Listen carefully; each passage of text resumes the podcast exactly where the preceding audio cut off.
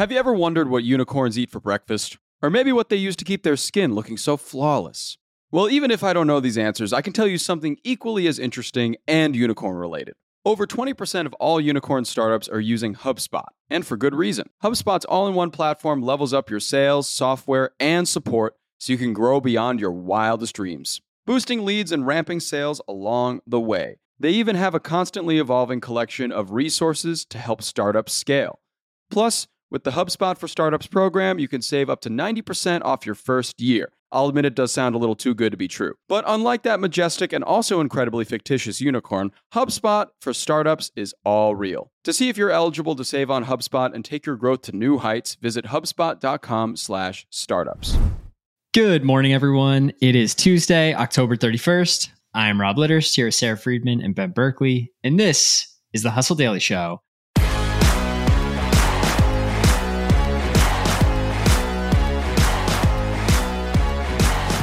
Have a lot to talk about on this Halloween. Happy Halloween and happy trick or treating, by the way. If you recently finished reading a list about the hottest new restaurants in your city, only to find that you can't get a restaurant at a single one, you're not alone. And it's because someone or something has already booked them. Just like in demand concert tickets, restaurant reservations are getting snatched up instantly by bots as soon as they're posted. The people operating those bots then look to turn a profit on a growing number of reservation resale sites. It's a trend we'll talk about more in a moment, but first, let's catch up on everything else that's making headlines in the world of business and tech.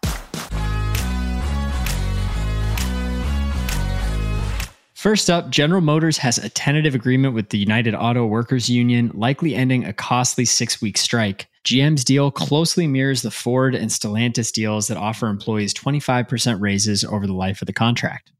Meta introduced ad free Facebook and Instagram subscriptions to European users in response to increasing EU data regulations. The subscriptions will begin in November and start at $10.57 a month. Ben, what's going on with Meta here? Oh, you know, just finding yet another way to monetize all of us, which is kind of just a trend across social media at this point. We also yesterday had uh, Twitter slash X. We need to just decide what we're going to call it on this thing. So annoying. We'll get there. But they just introduced similarly a new ad free subscription tier. I think that one's called Premium Plus. But that will not only give you the ability to turn off ads, it'll also, it seems like, boost the visibility of your replies on the platform as well. Interesting. Whereas Meta's is priced at just under $11 per month, Twitter's is 16 per month. So either way, all of us are just in a really great spot. We have the option of paying to remove the junk that we don't want in order to just have full access to all the junk that we do want. Honestly, the one that I have come the closest, I think, to pulling the trigger on is YouTube. YouTube's premium subscription that gets rid of ads, but I just don't use it enough. If there is one app where I would pay to get rid of ads, it's mm-hmm. ESPN Plus.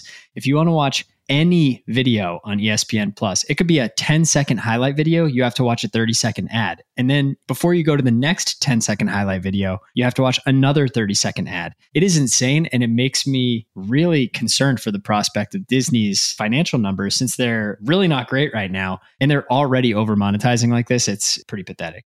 Rant over. McDonald's beat expectations in Q3 with revenue rising 14% to 6.7 billion and global same-store sales growing 8.8%. The chain cited price hikes and marketing campaigns among reasons for the growth. OpenAI is rolling out new beta features for ChatGPT Plus members, including the ability to upload and analyze PDFs or data files. 23andMe will grant drug maker GSK access to 80% of its users' anonymized DNA data the deal is a boon for GSK's researchers, but this is not altruistic. In exchange for the boatload of genetic data, 23andMe will get $20 million. Magic Johnson, the former NBA star and investor, is now a billionaire. Johnson is worth an estimated $1.2 billion with his majority ownership in insurance company Equitrust, responsible for much of his wealth. And lastly, Kim Kardashian Skims is now the official underwear partner of the NBA, WNBA, and USA Basketball. The brand, which was recently valued at $4 billion, introduced its first men's collection this month, starring NBA All Star Shai Gilgeous-Alexander. I would say it shouldn't matter who is the official underwear partner of the NBA, but also let's keep in mind how many Hanes Michael Jordan has sold in his time. This is a good move by Skims. I'm really interested to see what happens here. I think like the most excited I've seen men get about underwear is MeUndies and mainly that's just podcasters Yeah. just talking about how exciting they are and how great they are i don't know maybe kim kardashian is going to create a little category here and get people excited about it I wouldn't bet against her. Okay, so the main story today, we're going to talk about restaurant reservations. And I do have a recent experience that I think really touches on this topic. So it's a special birthday for my dad. My brothers and I decided we're going to take him down to Florida. We're going to go golfing and we're going to go to this steakhouse in Tampa that's super popular, right? They book 60 days out. People talk about how it's just like this crazy dining experience. I called the restaurant probably four months ago and tried to get a reservation. But like I said, they book 60 days out. So the woman on the phone told me, don't worry about getting on early at midnight or anything like that. Like there should be reservations for you. You should be good. So come October 9th, which is 60 days before our reservation, I log into the site and I try to make this reservation. And there's literally no times available. And I'm just freaking out because this is kind of the linchpin of our entire trip for my dad's birthday. And so luckily I called a few hours later and spoke to somebody who was kind of a reservation specialist and she somehow finagled a way for us to get a reservation at 9:30 p.m., which is very very late for dinner, but I think it'll work for us. It's going to be fine. But it seems to be part of this trend that you wrote about, Sara, where it's becoming impossible to book a reservation at any good restaurant. And I'm curious, after doing your digging, what the heck is going on here? Like, why is it so hard to get a reservation at good restaurants? Yeah, I think unfortunately that experience is very common these days. And a lot of the time, it is not people who are stealing the reservations from you, or it is, but they're the operators of bots that they've built to Ah, sweep up these reservations as soon as they're posted. So, as you said, a lot of restaurants will say which day of the week or what time that they post all of their reservations, and people will program bots to immediately book up all of them the same way. We've seen this happen with concert tickets, and we're familiar with this practice elsewhere. And unfortunately, it's now coming for restaurants as well. it feels like food has taken such a central place in everybody's life, especially in cities where people get so excited about going to restaurants now. I don't know, maybe the pandemic did something where it just creates this kind of sense of novelty where it's like you're actually getting out of the house. I mean, you look at documentaries like Jiro Dreams of Sushi, and then I think those same guys that did that documentary did Chef's Table. You look at a series like The Bear. I feel like interest in fine dining and food in general is just at an all time high, which makes something like this actually possible. Are these bot users and aggregators, or are they actually making money on this? Yeah, I mean, I think everything you just said is spot on. I think post pandemic, people are spending money on experiences and they want to get out of the house. But also, especially in major cities, these dinner reservations have like a status element. It's very tied to being in the right place and letting everyone know that you went to the right restaurant. But yeah, to your question, there are sites that are making quite a lot of money. There's one called Appointment Trader. So users buy and sell restaurant reservations, and the site takes a 20 to 30% cut of the sale price. And it said that $4.3 million in reservations have been sold on the marketplace in the last year. That's insane. Yeah, we know this is happening, but looking at the numbers is like kind of mind blowing. And as I was looking into this, there's another site called CETA. And I looked, there's a Saturday night reservation for two people at an Indian restaurant downtown in New York City, which has great reviews and is new and is trendy. But I mean, to be fair, it's not like an institution or anything too crazy. And the reservation was listed for $480. This is just to get in the door. So it's Yeah, Pretty that's before fascinating. you order. Yeah. Ben, are you paying four hundred and eighty dollars to get in the door? I'm not paying $400 after I'm in the door. so, no, though I'm sure it's very good. And now Indian food sounds excellent. But this feels bad for restaurants. You know, I feel like it just looks bad, even if they're not part of this.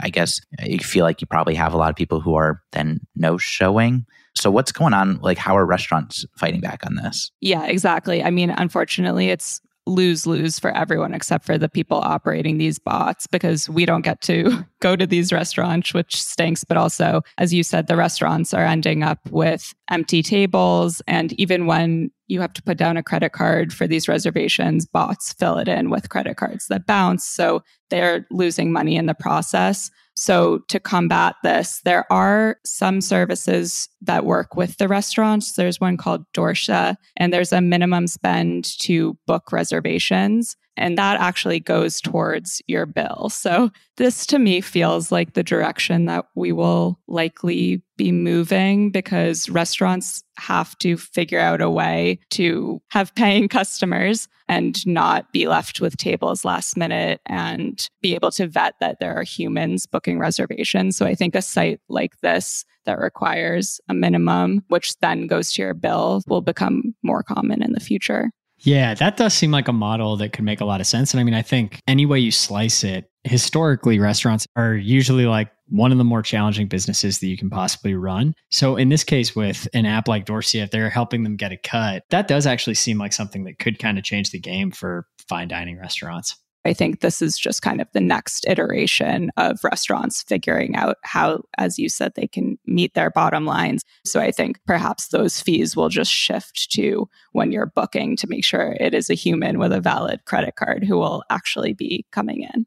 What's interesting that you pointed out in your article too, Sara, is that American Express has this Resy Global Dining Access benefit that gives card owners access to exclusive reservations. And I've already started to notice that there's almost like this little bifurcation in like the Open Table, Resy, and some of these other apps. There are these kind of tribes get being set up, it seems like, with the reservation apps. I don't know if they're trying to kind of align themselves with a certain type of lifestyle or a certain type of consumer, but it's super, super interesting to think about this trend in light of that and like what these reservation apps might be able to do downstream if there are these opportunities to kind of create a marketplace almost to drive demand to these different fine dining restaurants. Yeah, absolutely. I feel like all of this, if nothing else, just shows us the demand is there. People are quite literally willing to pay big time to even get in the door of some of these places. So I feel like there's a lot that companies could do with that desire and with how much people are willing to spend just for like the experience of some of these restaurants. Yeah, I would just note that the real way to combat this, and this is me throwing this down on Halloween of all days, just don't leave the house at night and just go to bed at like eight o'clock and you don't have these problems at all. So, you know, that's just another option to fix this, but I don't know if that's going to be the most popular option to fix this.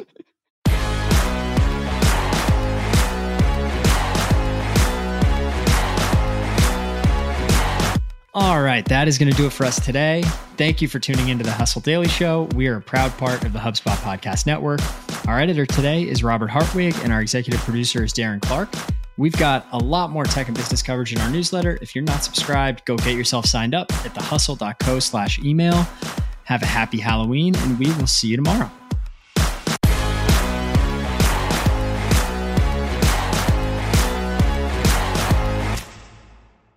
Hey, everybody, let me tell you about this great podcast that's available right now. Creator Science, hosted by Jay Clouse, is brought to you by the HubSpot Podcast Network, which is the audio destination for business professionals. Creator Science goes behind the scenes with today's top creators. Through narrative interviews, Jay Clouse explores how creators like Tim Urban, James Clear, Tori Dunlap, and Codie Sanchez are building their audiences today. And by learning how these creators make a living with their art and creativity, Creator Science can help you gain tools and confidence to do exactly the same. I was actually listening to an episode recently where Jay had on Dr. K, who's a Harvard psychiatrist. And Dr. K helps a lot of creators with performance, burnout, and dealing with a lot of negative feedback online. It's a great hour of conversation with Dr. K, where Dr. K really breaks down what it means to be a creator today and the burnout that a lot of creators do experience and what to do when you get that burnout because you will. And you can listen to Creator Science wherever you get your podcasts, and I definitely suggest it. Listen to Creator Science wherever you get your podcasts.